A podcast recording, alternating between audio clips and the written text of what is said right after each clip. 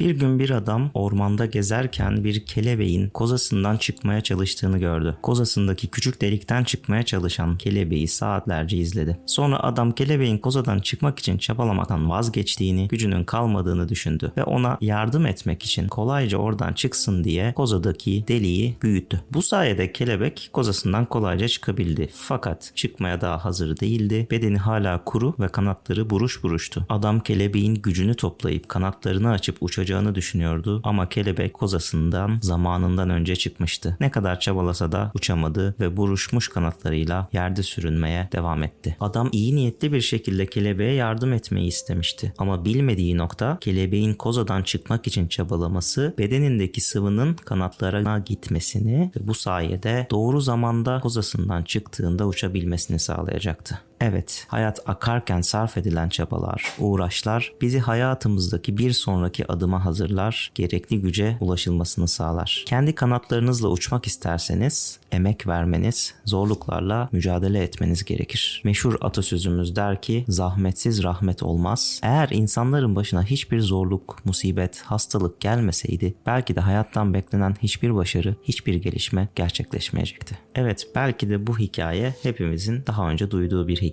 Bunun Risale dersiyle alakası nedir? Biraz bugün kitabın ortasından konuşmuş olduk ve örneği önce anlatmış olduk. O zaman ikinci nükteye, yani ikinci lemanın ikinci nüktesine başlayalım. İkinci nüktede 3 vecih var ve 26. sözde sırrı kadere dair beyan edildiği gibi musibet ve hastalıklarda insanların şekvaya 3 vecihle hakları yoktur diyerek başlıyor. Evet, insanların başlarına gelen musibet ve hastalıklarda şikayet etmeye 3 sebepten dolayı hakkı yoktur. Baştaki kelebek hikayesiyle alakalı olması cihetiyle ikinci vecihten başlamak istiyorum. İkinci vecih, hayat musibetlerle, hastalıklarla tasaffi eder, kemal bulur, kuvvet bulur, terakki eder, netice verir, tekemmül eder. Vazifeyi hayatiyi yapar. Yeknesak istirahat döşeğindeki hayat, hayrı mahz olan vücuttan ziyade, şerri mahz olan ademe yakındır ve ona gider. Hikayede de anlatıldığı gibi bizim çektiğimiz zorluklar bir hikmete binaen bize verilir. Hikayedeki zorlukta kelebek belli bir kuvvete ulaşması gerekiyordu. O yüzden çabalaması gerekiyordu. O kozası parçalaması için.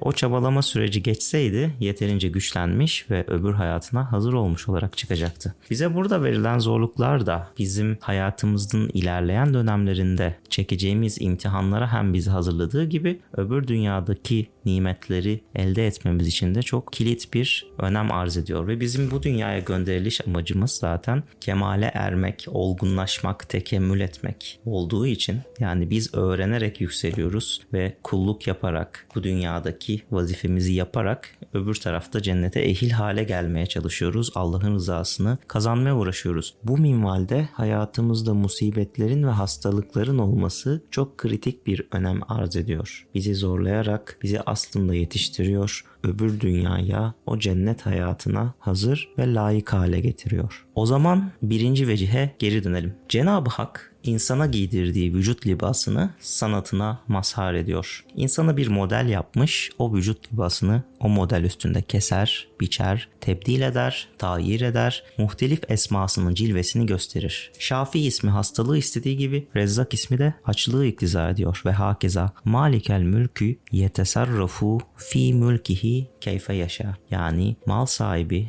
mülkünde dilediği gibi tasarruf edebilir. Evet, burada anlatılan şey hastalıkların, musibetlerin bazı amaçları, hikmetleri vardır. Nasıl ki dünyada her şey bir hikmet ile olur, tabii ki de başımıza gönderilen hastalıklar ve musibetler de belli hikmetler üzere gelir. Rabbimiz bizi bu dünyaya göndermiş ve bizim onu isim ve sıfatları ile tanımamızı istemiştir. Bazen bizi aç bırakır ki gerçek rızık veren Rezzak kim onu görelim. Bazen bizi hastalandırır ki gerçek hastalığı gideren Şafi kim onu tanıyalım, ona yönelelim. Yeryüzünde hiç açlık, hastalık olmasaydı biz Rabbimizin Şafi ve Rezzak olduğunu bilemeyecek, onu bu isimleriyle tanıyamayacak idik. Esasında birinci noktada anlatılmaya çalışan şey Cenab-ı Hakk'ın bize kendisini bu isimlerini tanıtması için hastalıkları ve musibetleri bize verdiği mevzusu ve sonunda ifade edilen Arapça ibarede de mülkün sahibi mülkünde istediği gibi tasarruf eder deniliyor. Evet, yani bir malın aklın sahibi kimse o onu istediği gibi tasarruf edebilir. Biz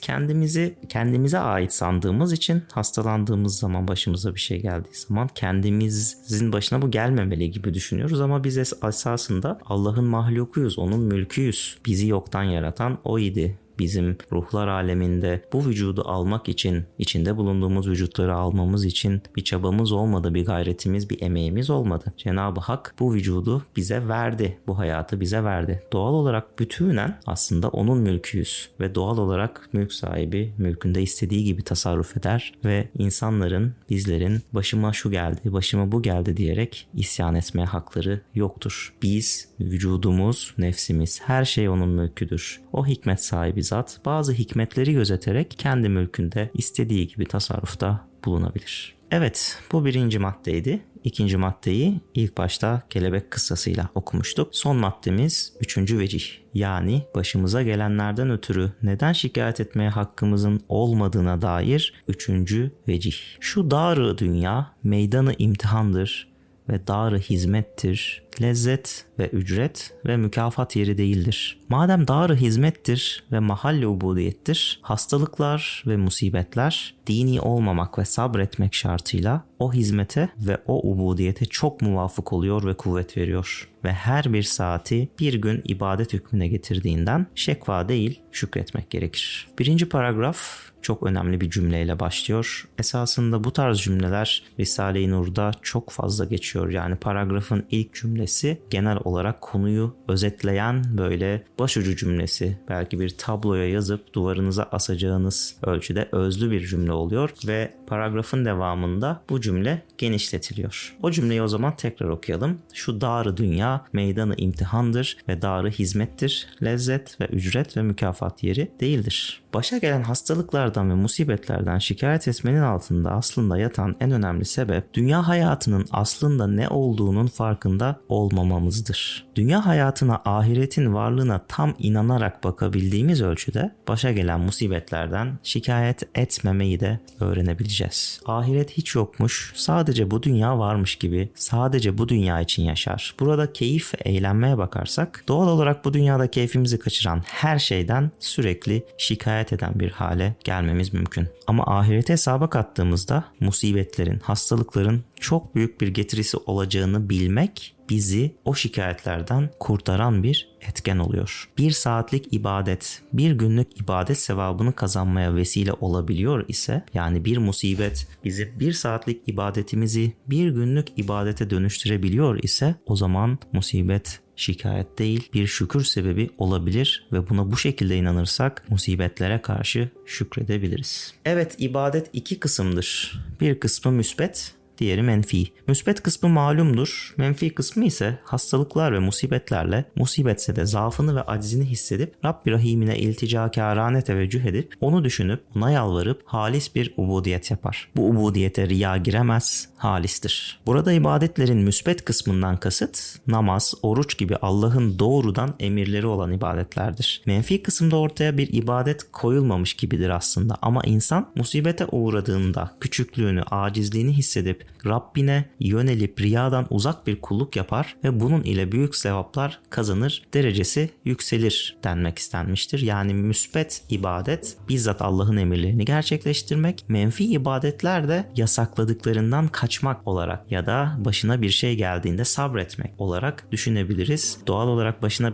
bir şey geldiği zaman sabrettiği ölçüde sürekli bir ibadet sevabı alabilir ve buradaki ibadetlerde riya olamaz deniyor. Aslında bu menfi ibadetler insanın ibadet yaptığının farkına varmadan ona sevap kazandıran türden şeylerdir diyebiliriz. Efendimiz sallallahu aleyhi ve sellem hadislerinde insanın ayağına batan bir dikenin bile onun günahlarının dökülmesine vesile olacağını buyuruyor. Bu bakımdan insanın ciddi sıkıntılara maruz kalmasının da onu bütün temizleyeceğini bekleyebiliriz. İnsan namazıyla, orucuyla riya yapabilir ama başına gelen musibetle riya yapamaz. Çünkü görünüş itibarıyla başa gelen musibetin ibadete benzerliği, İnsanların "Aa ne güzel de namaz kılıyor" demesi gibi, "Aa ne güzel de şu hastalığa yakalanmış, ne güzel de Allah korusun kanser olmuş" diyebilirliği yoktur. O bakımdan başına gelen musibetle kimse riya yapamaz, hava atamaz. İçine riya karışmayan ibadetlerde doğal olarak çok halis ibadetlerdir. Eğer sabretse, musibetin mükafatını düşünse, şükretse o vakit her bir saati bir gün ibadet hükmüne geçer. Kısacık bir ömrü uzun bir ömür olur. Hatta bir kısmı var ki bir dakikası bir gün ibadet hükmüne geçer. Hatta bir ahiret kardeşim Muhacir Hafız Ahmet isminde bir zatın müthiş bir hastalığına ziyade merak ettim. Kalbime ihtar edildi, onu tebrik et. Her bir dakikası bir gün ibadet hükmüne geçiyor. Zaten o zat sabır içinde şükrediyordu. Evet, bu son paragrafta da başımıza bir musibet geldiğinde yapmamız gerekenler aslında özetleniyor. Yapmamız gerekenleri 3 maddede özetleyebiliriz. 1. Sabretmeliyiz.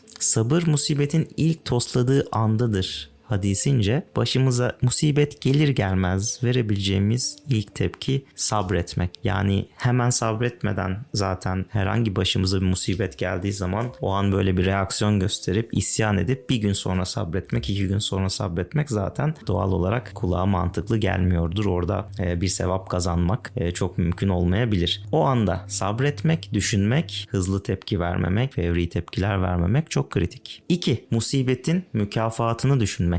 Şu an ağrı ızdırap çekiyorum ama belki de benim 1 saatlik ibadetim 1 günlük ibadete eşdeğer oluyor. Benim 1 gün boyunca uyumadan, yemek yemeden namaz kılmam mümkün değildi. Ama bu hastalık ya da musibet belki de bana bu denli bir sevap kazandırıyor deyip rahatlamalı. Evet, yani öyle olabilir ki belki küçük bir hastalıkta olur, büyük hastalıkta olabilir. Verilen musibete göre, musibetin büyüklüğüne göre sevap da büyüyecektir elbette. Biz bir ay namaz kılarız, her gün 1 saat namaza ayırırız ve 1 saat namaz sevabı alırız. Ama o ayın 10 gününü hasta geçirsek belki her gün 1 saatten son 10 gün 24 saat gibi inanılmaz katlanarak büyük bir sevap kazanmış oluruz. Yani orada belli bir acı çekiyoruz ama 2. maddede sabretmekten sonra musibetin mükafatını düşünmeliyiz ve musibetin mükafatı olduğunu bilmeliyiz. Ancak bu şekilde ona olan sabrımızı sürdürebiliriz. Ama bir de 3. nokta var ve son olarak şükretmeliyiz. Çünkü pek az bir zahmetle pek büyük bir mükafat kazanıyoruz. Birisi gelse bize sağlam 3 tane tokat vursa ama dese ki sana 3 tane tokat vuracağım ama bir hafta sonra 1 milyon dolar hesabına yatıracağım dese herhalde hiçbirimiz parayı az bulup olmaz ben 3 tane tokat yiyemem canım çok yanar demeyiz. Hastalık ve musibetlere de bu şekilde bakmak gerekir. Parayı bu dünyada alamayacağız belki ama ahiret inancımız sağlam ise şöyle diyebiliriz. Rabbim bana bir musibet gönderdi ve bu musibetin bir zorluğu var. Ama o öyle hazineleri geniş, hem öyle rahmetli, öyle cömert bir zattır ki burada çektiğim zorluğun mukabilinde kat kat fazla lütufları bana ahirette verir. Ve bu inanç ile son adımda Rabbimize şükrediyoruz. Şükrediyoruz ki bize pek küçük bir zahmetle pek büyük bir mükafat veriyor. Tabii ki bu